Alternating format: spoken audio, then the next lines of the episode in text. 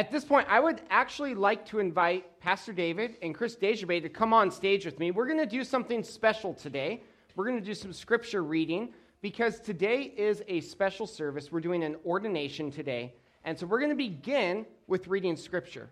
This special ordination is a recognition of the work that God is already doing in the life of Scott Hunter. And I want us to emphasize today that we as a church are not calling Scott. God has already called Scott to serve. Rather, we today are recognizing the call of God. And so let's go ahead and begin with reading Scripture. Uh, this is from 1 Timothy 3 1 through 13. Overseers and deacons. Here's a trustworthy saying If anyone sets his heart on being an overseer, he must desire a noble task. Now, the overseer must be above reproach the husband of a, one wife, temperate, self controlled, respectable, hospitable, able to teach, not given to drunkenness, not violent but gentle, not quarrelsome, not a lover of money. He must manage his own family well and see that his children obey him with proper respect. If anyone does not know how to manage his own family, how can he take care of God's church? He must not be a recent convert, or he may become conceited and fall under the same judgment as the devil. He must also have a good reputation with outsiders, so that he will not fall into disgrace and into the devil's trap. Deacons, likewise, are to be men of worthy of respect, sincere, not indulging in much wine, and not pursuing dishonest gain. They must keep hold of the deep truths of the faith with a clear conscience. They must first be tested and then, if there is nothing against them, let them serve as deacons. In the same way, their wives are to be women worthy of respect, not malicious talkers, but temperate and trustworthy in everything. A deacon must be the husband but one wife, and must manage his children and his household well. Those who have served well gain excellent standing and a great assurance in their faith in Christ Jesus. The next passage is from Acts chapter 6, verses 1 through 7, uh, 7 chosen to serve. In those days, as the disciples were increasing in number, there arose a complaint by the Hellenistic Jews against the Hebraic Jews that their widows were being overlooked in the daily distribution. The twelve summoned the whole company of the disciples and said, It would not be right for us to give up preaching the word of God to wait on tables.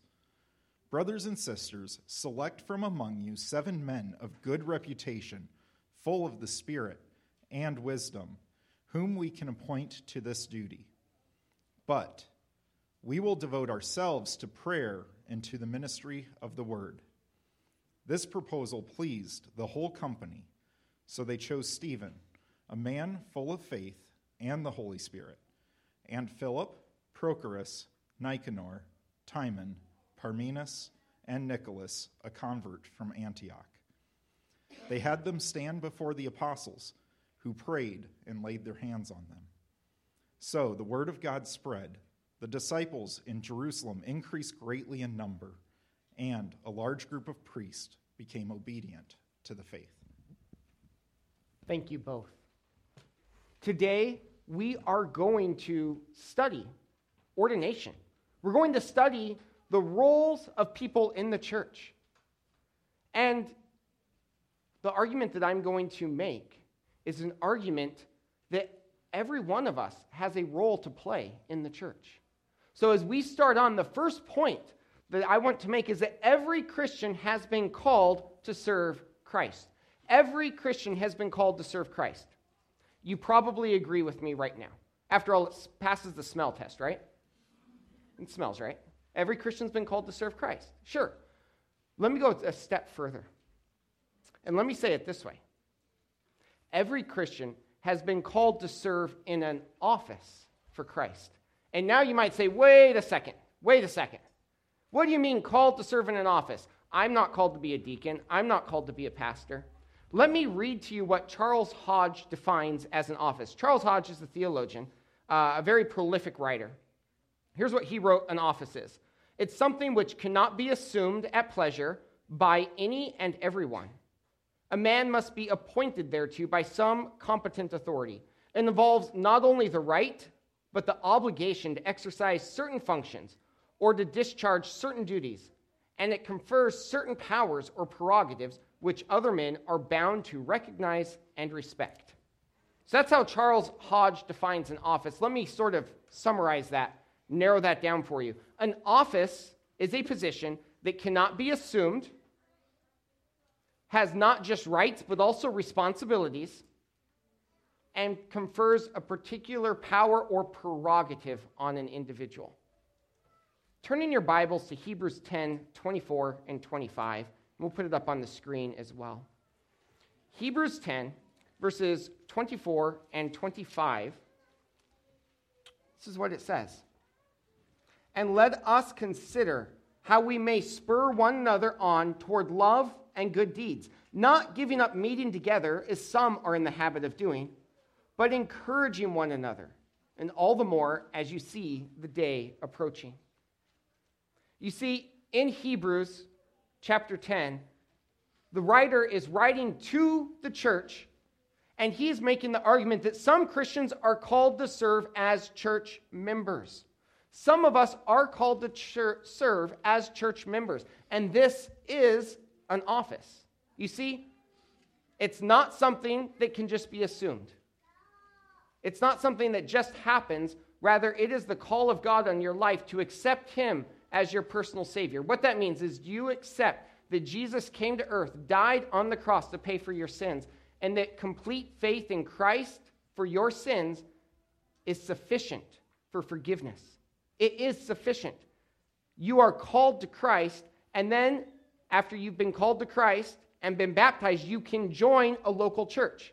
And Hebrews 10, verses 24 says, And let us consider how we may spur one another on toward love and good deeds, not giving up meeting together.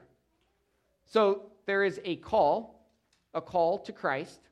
There is a responsibility to spur one another on, and there is a prerogative to encourage one another.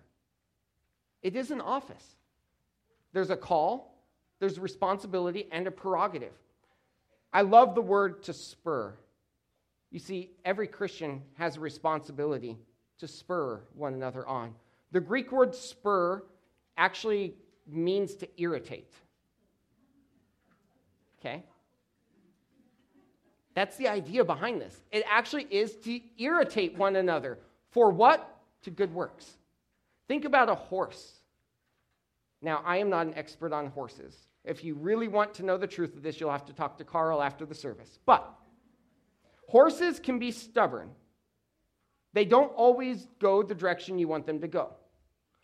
And so there are times where the solution to the horse being stubborn is to drive the spur into the side of the horse. It's not comfortable. Does it hurt the horse? No. Is it comfortable? Absolutely not. That is our prerogative. It is our responsibility is to spur one another on to good works. We have a responsibility when we join a church to spur one another on, not to give up the meeting together, but to encourage one another. We all have a responsibility. So I know it's early in the sermon for me to give an action step, but I'm going to do it. Okay? Here's the action step. If you are here today and you have not formally joined Southview Baptist Church, then it's time to accept your commission as an officer. Christ has called you. If you have accepted Jesus Christ as your Savior and been baptized, the next step is to join a church. To join together that we might spur one another on. And so your action step is really simple during the time of invitation, come. Come forward and proclaim that you want to join together in order that you might spur one another on. So, some Christians are called to serve as church members. We're going to see, though, that some Christians are actually called to serve as pastors. So, turn in your Bibles to Ephesians 4. I'm going to have you bouncing all over the place today. So, if you are out of practice on your sword drills, today's the day. Ephesians 4, verses 11 through 13. Let's read this one together. It says, So Christ himself gave the apostles and the prophets, the evangelists, the pastors, and teachers to equip his people for works of service so that the body of Christ may be built up until we all reach unity in the faith and in the knowledge of the Son of God and become mature, attaining to the whole measure of the fullness of Christ.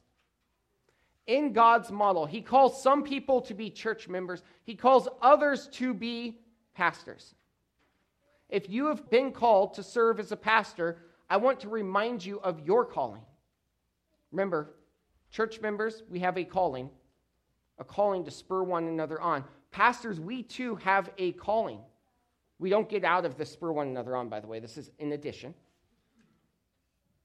We have a calling to equip the church and to build the body. It is an important calling to equip the church and build the body. The pastor has a lot of responsibilities in the church, a lot of things that are vying for their attention, a lot of priorities that could come up. But the priority that God has given, the absolute bare minimum, you better get this right, is the equipping of the body and building up the church. The equipping work is primary to the pastor. Don't let administration interfere with equipping and building. I have to remind myself of that. Don't get caught up in community to the point that you forget about your job of equipping and building. Don't get caught up in personal study to the point where you get away from equipping the body. Don't get so caught up in counseling all sorts of problems that you lose track of your role of equipping. Here's the hard one, I think. Don't let deep theological discussions or theories distract from your role of equipping. Pastors are called to equip the body. Some people are called to be pastors. Some people are called to serve as deacons. But what I want to point out to you, what I want you to notice, is why the deacons were chosen in Acts chapter 6. The deacons were chosen because the needs of the congregation had taken away from the ministry of the word. So here is a fact of life. You're, you will believe me on this one. There are some times where life is hard. And sometimes the solution to life is hard is not a sermon. Do you agree? There are situations that a sermon doesn't solve. There are needs that arise that if I come to your house and I pull out my Bible and I preach a sermon at you, you're going to say, Great, now how are we going to solve the problem? That is the reality of life. God, in his wisdom, provided a way for the church to meet those needs. And that is through the role of the deacon. Deacons function to serve the needs of the congregation and preserve unity in the congregation. As a church, our deacons do this in a number of ways. I don't know if you all know this, so let me tell you some of the things that our deacons do in part of their role as deacons. Our deacons serve by attending to special projects. This has ranged from any number of things. Um, our deacons have changed the battery out on somebody's car because their car wouldn't start. Our deacons have rebuilt somebody's stairs into their house because they were falling apart. Our deacons have served the physical needs of the congregation because when your battery won't, when your car won't turn over because your battery's dead, if I show up and preach to you, you might smack me. it's truth. Our deacons serve the physical needs of the congregation. Our deacons manage a benevolence fund, an opportunity for people to give towards physical needs of the church, and our deacons manage that fund because I want nothing to do with money. Our deacons will visit church members, call them on the phone, find out what their needs are, discuss life with them. Our deacons arrange for visits with new visitors. When a visitor comes in, the deacons will often contact them and arrange for them to be part of a meal or to be invited to something at the church. Our deacons encourage people to get connected with Sunday school. Our deacons help me by asking me if I am focused on edifying the church or am I being distracted by the other needs. Our deacons serve a vital role in the church. Some Christians are called to serve as deacons, and it is a wonderful calling. So we have callings, all of us do.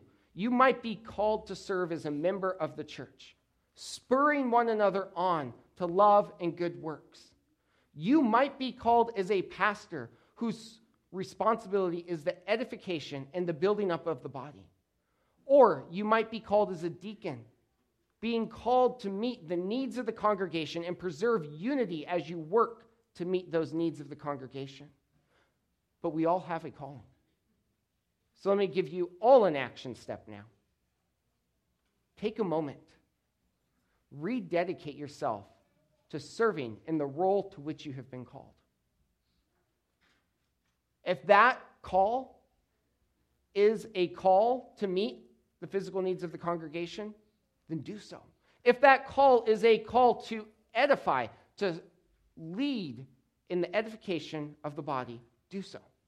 If that call is a call to spur one another on to love and good works, then start spurring one another on.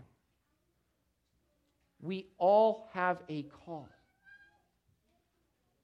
I want to go a little bit deeper now into the act of ordination. So we're going to go back into Acts chapter 6, where we were.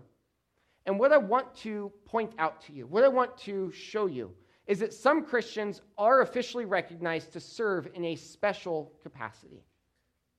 There is a tradition, a biblical way of doing things that has been handed to us of officially recognizing that some people are called to serve in a special capacity.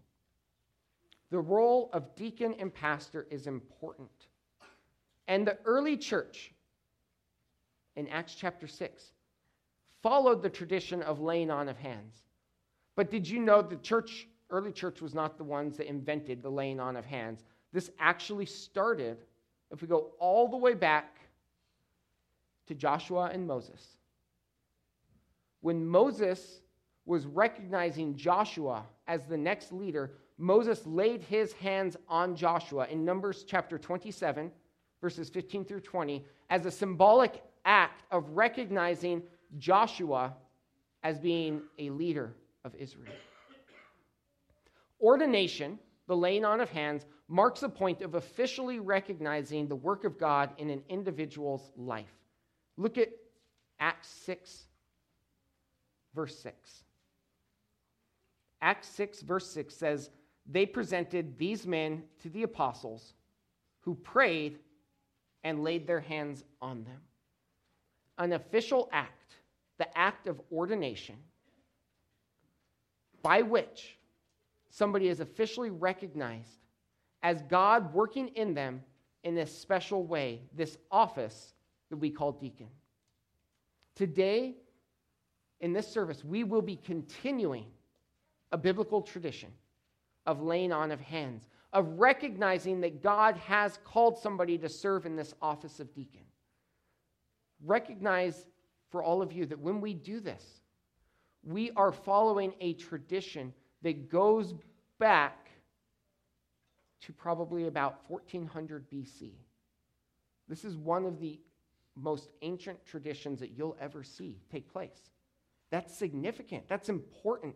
The laying on of hands, the ordination, marks a point of officially recognizing the work of God in an individual's life. But ordination also serves another purpose. It serves the purpose of safeguarding ministry.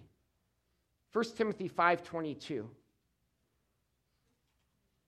1 Timothy 5 verse 22 says, "Do not be hasty in the laying on of hands, and do not share in the sins of others. Keep yourselves pure." In context, this passage is speaking about elders who have gone astray, pastors who have gone astray. And Paul's solution to that is be careful. Be careful who you ordain. Because ordination recognizes the ability to serve in a special capacity. So be careful. Use it to safeguard ministry. Back in Acts chapter 6, I told you you're going to be all over the place. Back in Acts chapter 6, in verse 7, what I see is that ordination serves to encourage the ordained. And how I see that in verse 7, it says, So the word of God spread. The number of disciples in Jerusalem increased rapidly, and a large number of priests became obedient to the faith. You see, the act of ordination, it marks a point of officially recognizing someone. It safeguards ministry, but it is God's way of doing things, and it is therefore an encouragement. The church in Acts grew when the apostles took this step of bringing more people in and recognizing the way God was working. It was an encouragement to the ordained, I'm sure, to the church, absolutely. And we even see that a fair number of priests came to know Jesus as their Savior as a result of this. Ministry is hard. To all of you who have been called to serve in the office of pastor or deacon, ministry is hard. There are going to be rough spots. There are going to be times where you need to remind yourself that you've been called to serve. And the person that God calls, God equips. Ministry will be hard, but ordination serves to recognize, to safeguard, and to encourage. Finally, I want us to look at Acts 13, and what I want you to see there is that the local church the local church is tasked with recognizing those whom God has called to serve in a special capacity.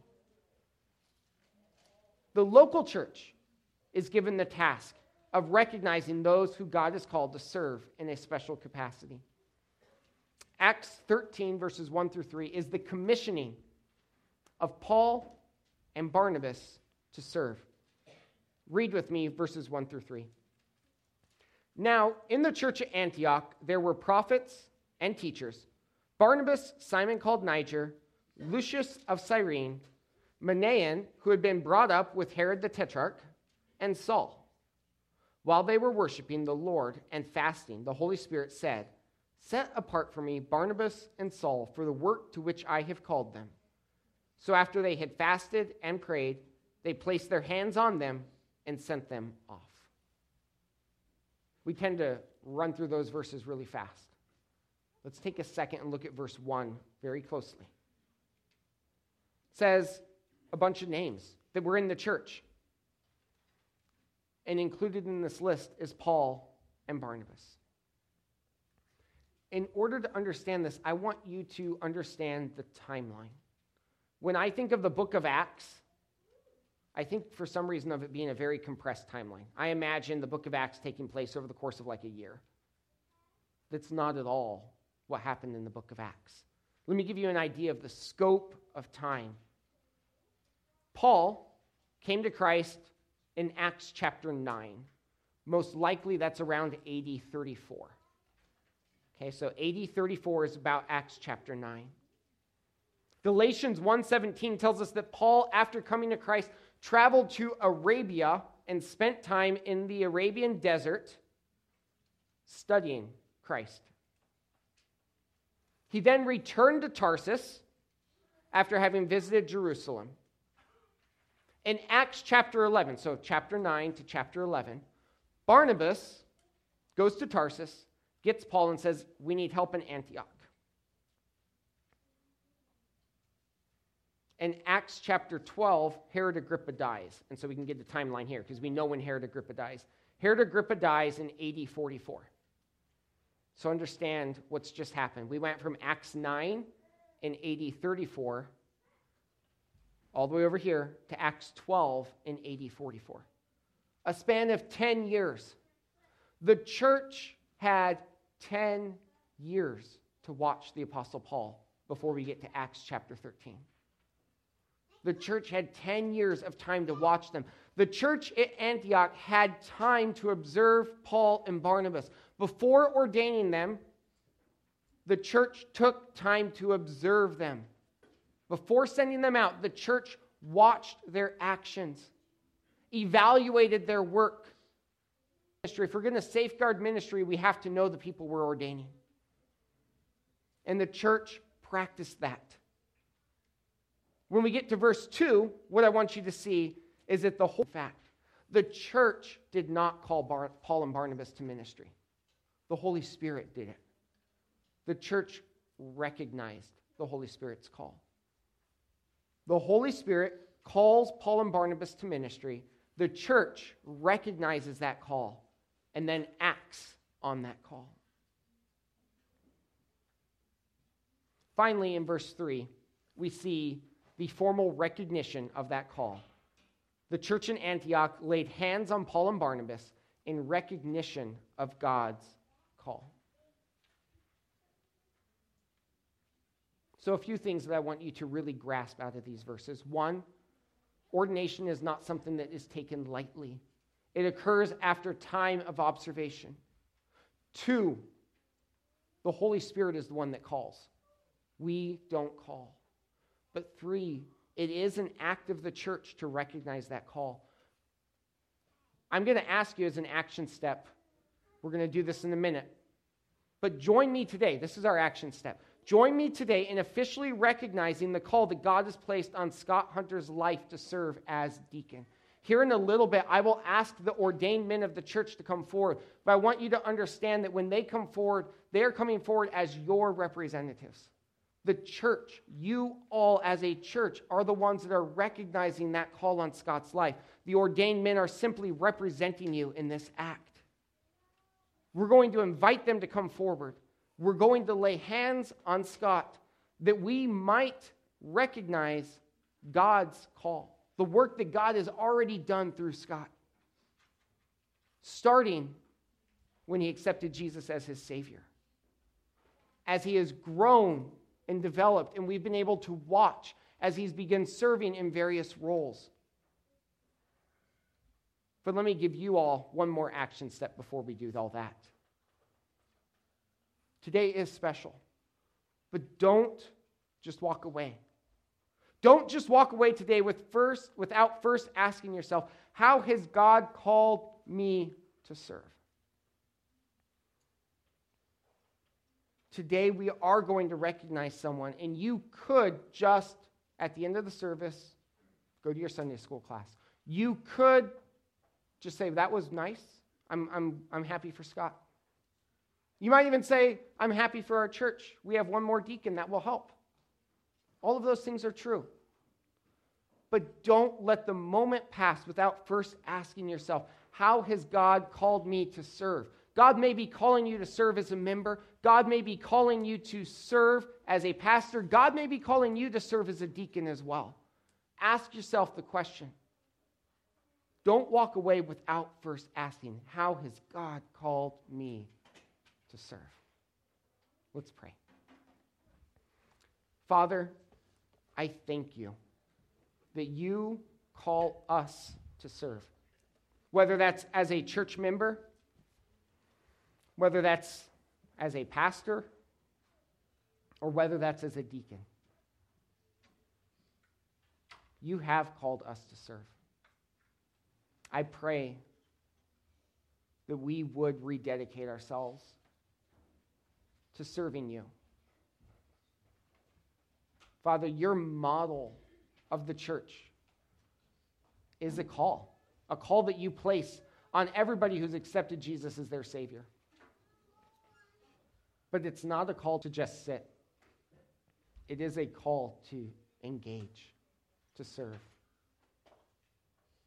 Father, I pray that we would take that call seriously, dedicating ourselves to serving you with all we have. The one who gave all that we have already to us. Pray this in Jesus' name. Amen.